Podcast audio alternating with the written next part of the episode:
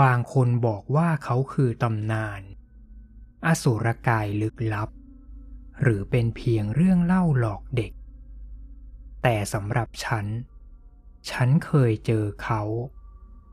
ฉันรู้ดีว่า เขาสามารถทำอะไรได้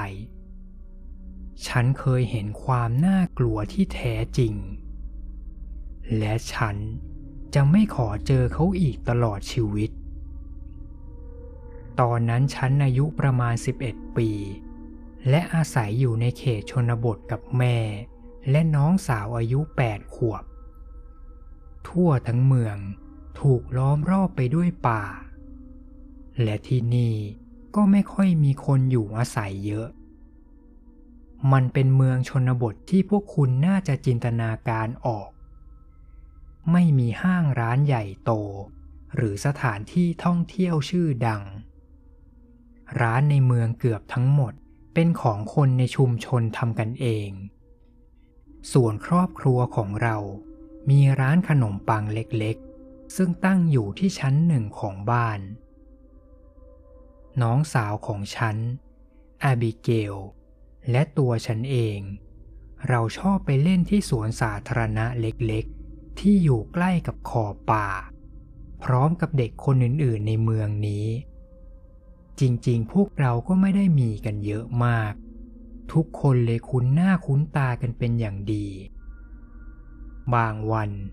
น้องสาวของฉันก็จะออกมาเล่นที่สวนสาธารณะคนเดียว ในระหว่างที่ฉันยังต้องทำกันบ้าน จนกระทั่งวันหนึ่ง น้องเข้ามาที่ห้องนอนของฉัน ระหว่างที่ฉันกำลังเครียดกับกันบ้านเลข นี่นี่พี่ซาร่า เธอพูดด้วยน้ำเสียงตื่นเต้น วันนี้หนูเจอเพื่อนใหม่ที่สวนด้วย พี่น่าจะมาเจอเขาด้วยนะ ไม่ได้หรอกแอบบี้ ฉันหันไปตอบพร้อมกับส่งยิ้ม แม่ห้ามไม่ให้พี่ไปไหนจนกว่าจะทำกันบ้านเสร็จ แล้วเดี๋ยวพี่ต้องทำความสะอาดห้องอีกเนี่ยโหพี่ แต่เขาไม่อยู่รอนานขนาดนั้นนะ กว่าพี่จะเสร็จเขาก็ไปแล้ว แอบบีพูด นั้นพี่ไปเจอเขาวันอื่นก็ได้ ไว้วันหลังละกันเนอะ ฉันตอบทิ้งท้าย ก่อนจะหันกลับไปเครียดกับกันบ้านต่อ ตลอดทั้งอาทิตย์นี้ การบ้านของฉันมีเยอะมาก ส่วนแอบบี ก็ยังพยายามชวนให้ฉันออกไปเล่นกับเพื่อนใหม่ของเธอที่สวนสาธารณะ ซึ่งแม้แต่ชื่อของเขา เธอเองก็ยังไม่รู้ด้วยซ้ำแต่ฉันก็ยุ่งมาก จนไม่มีเวลาสนใจเรื่องอื่น จนมาถึงช่วงวันเสาร์และไม่มีการบ้านให้ต้องทำแล้ว ฉันกับน้องสาวเลยไปเล่นที่สวนสาธารณะด้วยกัน ไหนล่ะ เพื่อนใหม่เธอน่ะ ฉันถามน้อง อืม สงสัยยังไม่มามั้ง เธอตอบกลับ ฉันชักเริ่มสงสัยแล้วว่า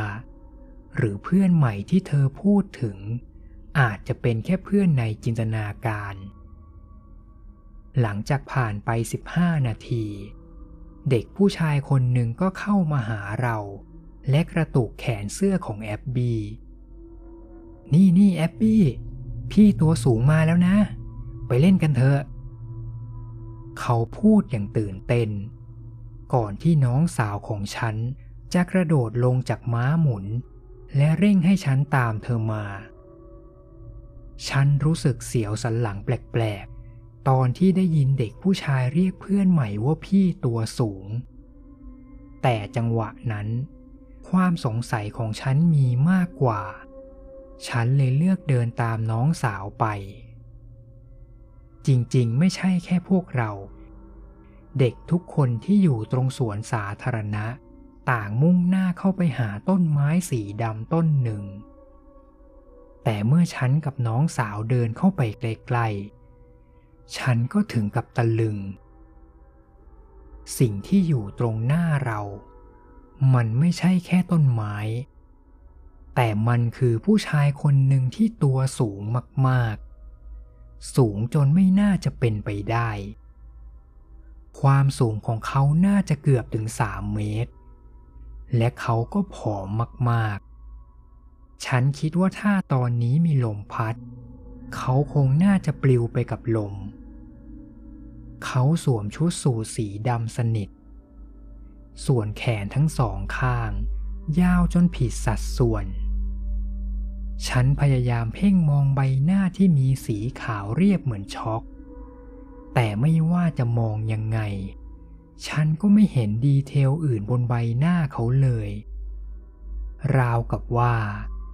เขาไม่มีใบหน้า ผู้ชายคนนี้ทำให้ฉันรู้สึกใจคอไม่ดี ใจหนึ่ง ฉันอยากจะเข้าไปดูให้ใกล้กว่านี้ แต่อีกใจก็อยากจะกรีดสุดเสียง แล้ววิ่งหนีออกไปให้ไกล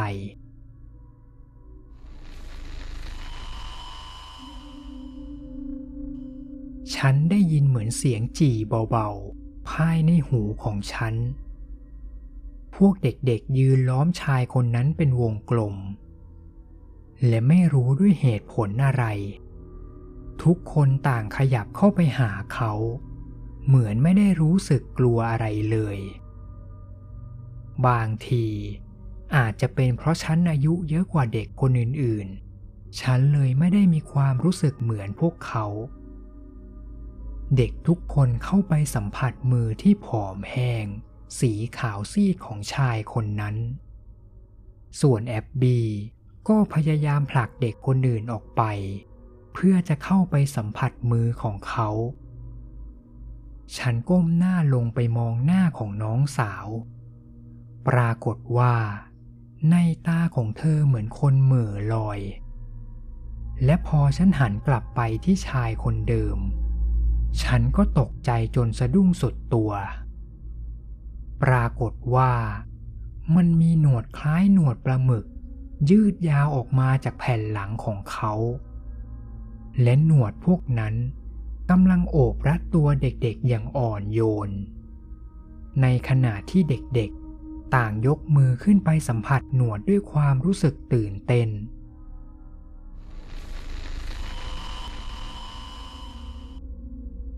เสียงจี่ดังขึ้นกว่าเดิม จนฉันรู้สึกแสบแก้วหู ฉันถึงกับส่งเสียงกรีดและยกมือขึ้นมาอุดหู สายตาของฉันเริ่มเลือนลาง เหมือนกำลังจะเป็นลม แต่แอบบียังพยายามจะเข้าไปใกล้ชายคนนั้น ด้วยสัญชาตญาณฉันเลยคว้ามือน้อง และรีบวิ่งหนีออกจากป่าให้เร็วที่สุด โดยที่ไม่คิดจะหันหลังกลับไปมอง พอเรากลับมาถึงบริเวณสวนสาธารณะ แอบบี้ก็ปัดมือของฉันออก พร้อมกับในตาที่มีน้ำตาคลอ พี่ทำแบบนี้ทำไม เธอตะคอกใส่ฉัน หนูจะไปเล่นกับพี่ตัวสูง แอบบี้ ไอ้นั่น ไอ้นั่นมันอันตรายนะ พี่ไม่รู้นะว่ามันคือตัวอะไร ขอร้องละ อย่าเข้าไปใกล้มันอีกนะ พี่อย่ามาสั่งหนูนะ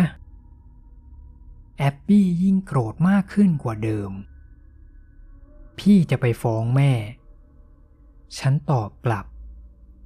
พี่จะบอกว่ามีผู้ชายแปลกๆอยู่ที่สวน ยังไงแม่ก็ไม่ยอมให้เรามาที่นี่อีกแน่ๆทำไมล่ะทำไมพี่ถึงไม่อยากมาที่นี่อีก แอบบี้ยังถามต่อ พี่ไม่อยากอยู่ใกล้ไอ้ตัวนั้นอีกแล้ว ฉันตอบกลับ ก่อนจะดึงมือน้องสาวให้ตามกลับมาที่บ้าน ฉันเล่าให้แม่ฟังเรื่องคนแปลกหน้าที่สวนสาธารณะ ยกเว้นดีเทลรูปร่างของเขาที่ดูผิดธรรมชาติ แต่แม่กลับไม่คิดอะไรมาก แม่พูดแค่ว่า อาจจะเป็นพ่อของเด็กสักคนที่ฉันไม่รู้จัก ฉันก็ไม่อยากจะเถียงอะไรมาก ขอแค่แอบบี้ไม่แอบไปที่สวนสาธารณะคนเดียวก็พอ แต่ผ่านมาแค่วันเดียว มันก็มีเรื่องที่ทำให้แม่ต้องเปลี่ยนใจ ข่าวหน้าหนึ่งของหนังสือพิมพ์วันนี้ มีรายงานเด็กหายไปถึงสามคน ฉันจำหน้าเด็กที่หายไปได้ เพราะพวกเขาคือเด็กที่ฉันเจอในสวนสาธารณะเมื่อวันก่อน เด็กกลุ่มเดียวกับที่เข้าไปเล่นกับร่างลึกลับในป่า ตามข่าวบอกว่า เด็กๆไปเล่นที่สวนสาธารณะ แล้วไม่กลับมาบ้านอีกเลย บรรดาพ่อแม่ ต่างตื่นตระหนกกับเรื่องที่เกิดขึ้น ส่วนทางตำรวจ ได้ตรวจสอบพื้นที่อย่างละเอียดแล้ว แต่ก็ยังไม่พบเบาะแส หรือร่องรอยใด ๆ เลย หลังจากรู้เรื่องที่เกิดขึ้น แม่ก็คิดตรงกับฉันแล้วว่า คนแปลกหน้าที่ฉันเล่าให้แม่ฟังเมื่อวันก่อน ไม่น่าไว้วางใจ แล้วแม่ก็ตัดสินใจสั่งห้าม ไม่ให้เราพี่น้องไปเล่นที่สวนสาธารณะเด็ดขาด ถ้าไม่มีผู้ใหญ่ไปด้วย แต่ถึงจะมีข่าวเด็กหายสาบสูญ มันก็ยังไม่เพียงพอที่จะหยุดเด็กคนอื่นๆ มาเล่นที่สวนสาธารณะ และนั่นก็ยิ่งทำให้ทุกอย่างแย่ลง แทบทุกวันจะมีข่าวเด็กหายสาบสูญเกิดขึ้นต่อเนื่อง และไม่มีใครเจอเบาะแสที่บอกได้เลยว่า เด็กๆหายไปไหน แม่ของฉันก็เคยสงสัยว่า มีข่าวเด็กหายไปถี่ขนาดนี้ทำไมครอบครัวอื่นถึงไม่คิดจะห้ามลูกออกมาข้างนอกบ้างเลย แต่ฉันกลับคิดอีกแบบ บางทีเด็กๆ อาจจะแอบออกมาข้างนอกโดยไม่บอกให้ครอบครัวพวกเขารู้ก็ได้ ฉันต้องระวังตัวมากๆ และต้องจับตาดูแอบบี้ให้ดี หนึ่งสัปดาห์ต่อมา เด็กทั้งเมืองเหลือเพียงแค่ฉันกับแอบบี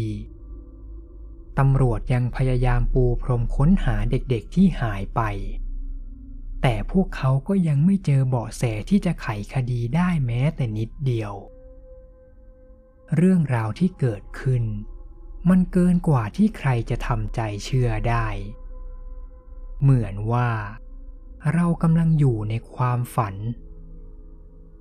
มันจะเป็นไปได้ยังไง ที่เด็กเป็นสิบสิบคน จะหายตัวไปแบบไร้ร่องรอย ส่วนแอบบียิ่งเวลาผ่านไปนานเข้า เธอก็ยิ่งทำตัวแปลกขึ้น เธอเริ่มลุกขึ้นจากเตียงกลางดึก และยืนนิ่งๆหันหน้าเข้ากำแพงเป็นชั่วโมง หลังจากนั้น เธอก็จะกลับมานอนที่เตียงตามเดิม เหมือนว่าไม่มีอะไรเกิดขึ้น มีคืนหนึ่งที่ฉันเห็นเธอทำแบบนั้น พอเช้าวันต่อมา ฉันเลยไปถามว่าเธอทำอะไรเมื่อคืน แต่เธอกลับบอกแค่ว่าจำอะไรไม่ได้เลย แอบบี้เริ่มกินข้าวน้อยลง จนแม่เองก็เป็นห่วง และถึงขั้นบังคับให้กิน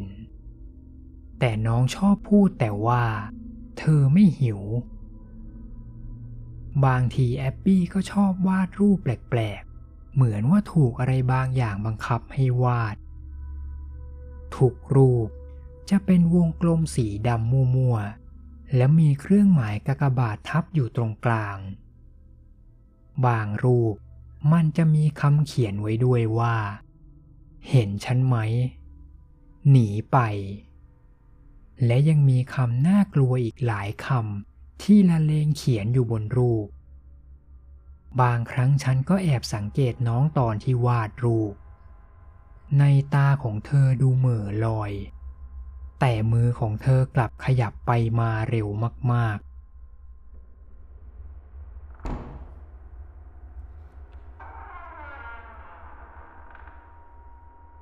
จนมาถึงคืนหนึ่ง ฉันได้ยินเสียงแอบบี้ลุกจากเตียงอีกแล้ว ฉันเลยเปิดประตูออกไปดูตรงโถงทางเดิน ปรากฏว่าฉันเห็นแอบบี้กำลังเดินออกจากห้องตัวเอง นี่เป็นครั้งแรกที่เธอเดินออกจากห้องกลางดึก ผิดกับครั้งก่อนๆที่เธอจะแค่ยืนหันหน้าเข้ากำแพงนิ่งๆ ฉันพยายามเรียกชื่อ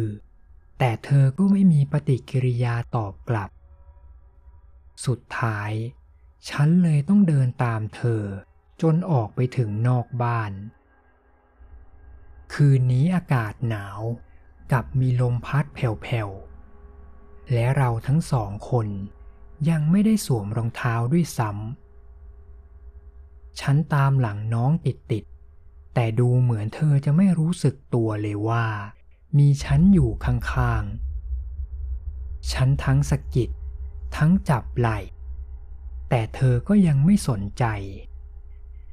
และฉันก็เพิ่งรู้ตัว เรากำลังมุ่งหน้าไปทางสวนสาธารณะ แอบบี้ ฉันเรียกน้องเสียงดังขึ้น ออกมาข้างนอกไม่ได้นะ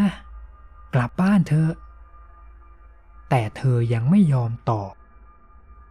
ฉันพยายามดึงแขน เพื่อจะพาเธอกลับเข้าบ้าน แต่แปลกมาก ครั้งนี้แอบบี้แรงเยอะกว่าฉันมาก ทั้งที่ฉันพยายามฉุดดึงตัว แต่เธอยังมุ่งหน้าเดินทะลุผ่านสวนสาธารณะ และกำลังเข้าสู่เขตป่า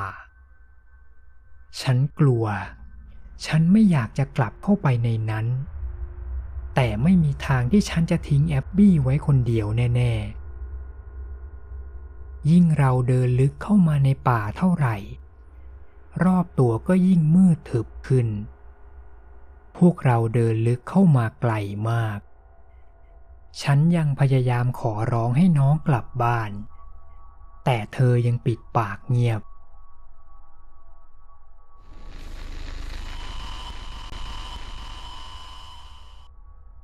เสียงนั่นอีกแล้ว พวกเรายังคงเดินลึกเข้ามาเรื่อยๆ จนกระทั่ง เรามาถึงพื้นที่เปิดโล่งกลางป่า และมีแสงพระจันทร์ส่องสว่างลงมา แอบบี้หยุดเดิน ส่วนฉันยังอยู่ไม่ห่าง และพยายามออกแรงดึงแขนให้เธอหันกลับ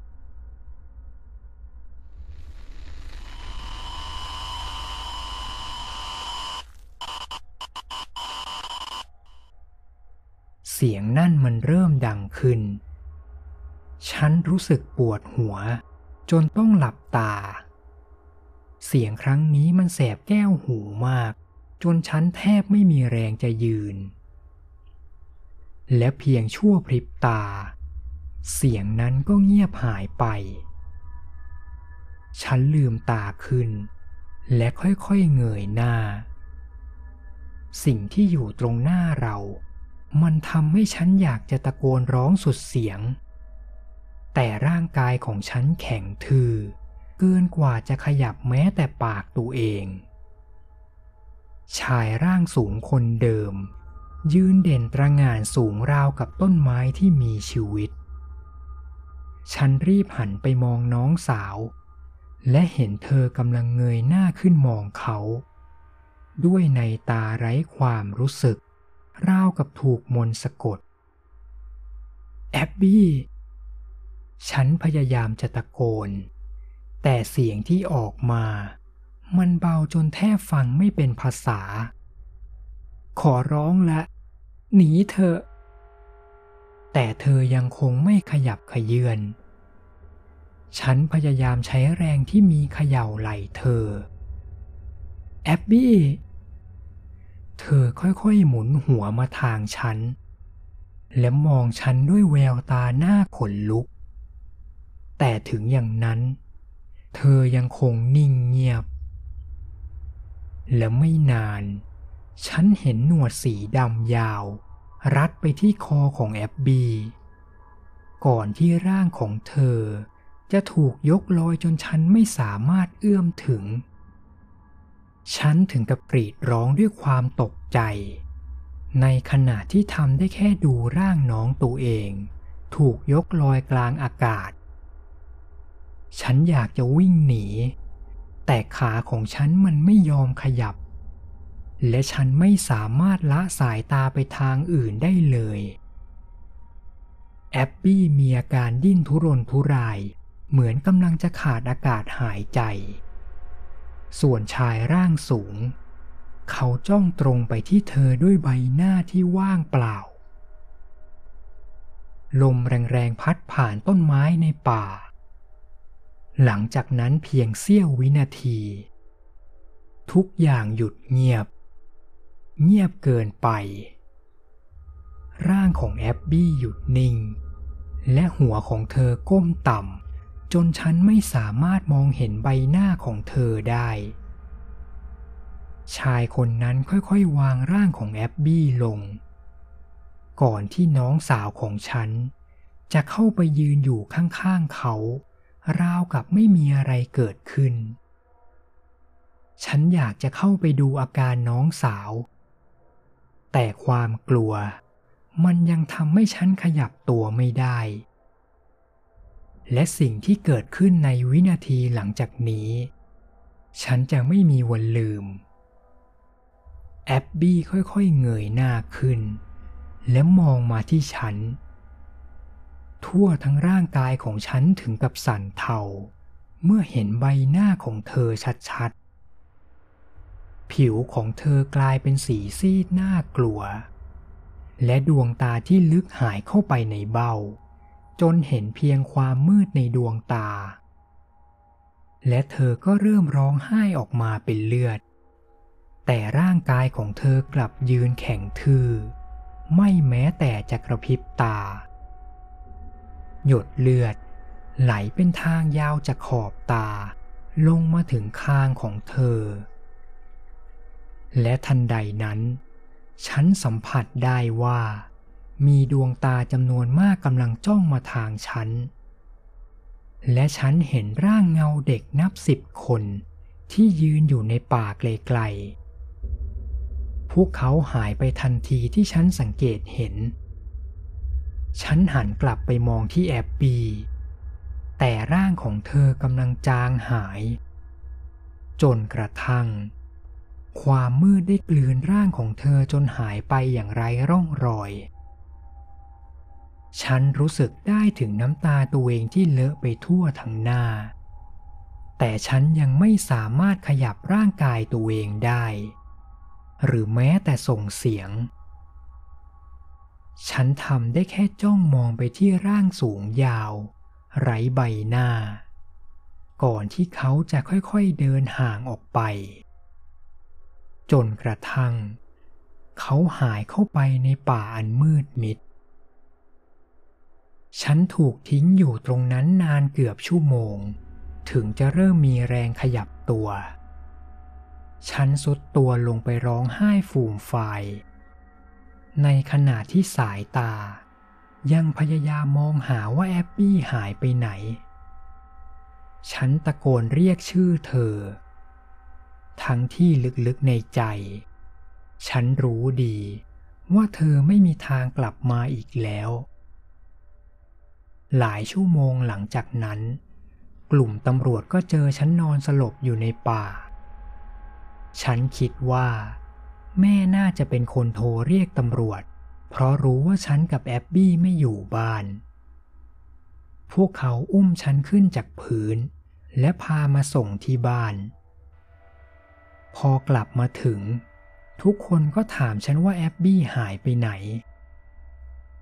ผู้ชาย ผู้ชายร่างสูงใส่สูทสีดำเขาเป็นฝีมือเขา เขาจับเด็กทุกคนไป ฉันตอบเสียงสั่น พอจะอธิบายรายละเอียดมากกว่านี้ได้ไหมตำรวจคนหนึ่งพูดกับฉัน เขาสูงมาก สูงเท่าต้นไม้ แต่เขาผอมกว่าหนู ฉันพยายามอธิบาย โดยที่ต้องฝืนสู้กับความกลัว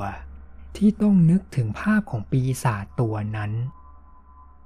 ผิวของเขาเป็นสีขาว แขนของเขายาวมากๆ และเขาก็ไม่มีหน้า แล้วแล้วเขาก็มีแขนยาวๆที่ด้านหลังเหมือนหนวด ตำรวจทุกคนถึงกับมองหน้ากันไปมา ฉันก็ไม่แน่ใจว่า มีใครเชื่อฉันบ้างไหม หลังจากเหตุการณ์คืนนั้น แม่ก็พาฉันย้ายไปอยู่เมืองอื่น ส่วนทางตำรวจยังคงพยายามตามหาแอบบี้ กับเด็กคนอื่นๆที่หายไปในป่า แต่จนถึงวันนี้ก็ยังไม่มีใครเจอเบาะแส เราแม่ลูก ย้ายมาอยู่เมืองใหม่ที่ไกลจากที่เดิมมาก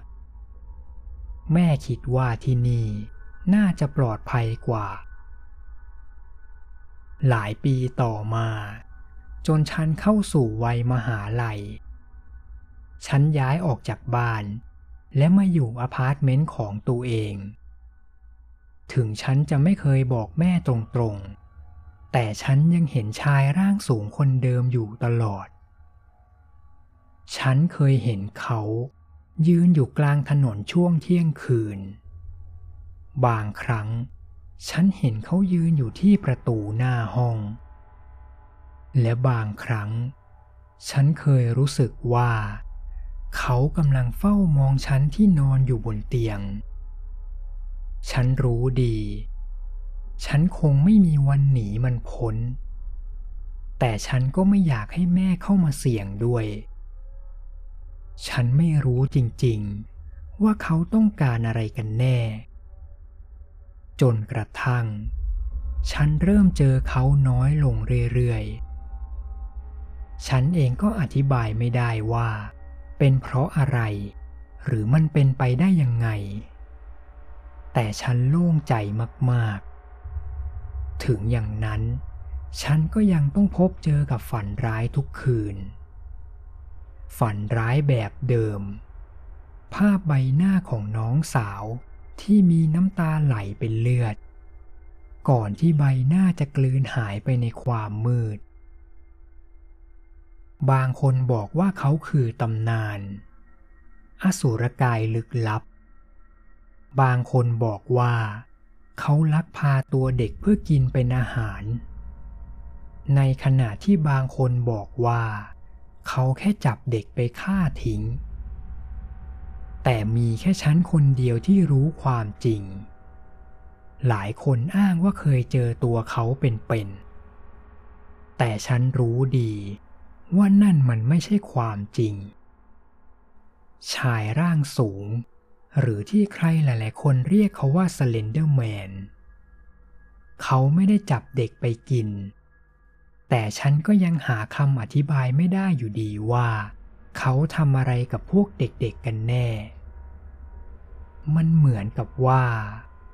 เขาขโมยวิญญาณของเด็ก และขังร่างของพวกเขาไว้อีกมิติหนึ่ง และฉันคือคนเดียวที่เห็นเหตุการณ์ทุกอย่าง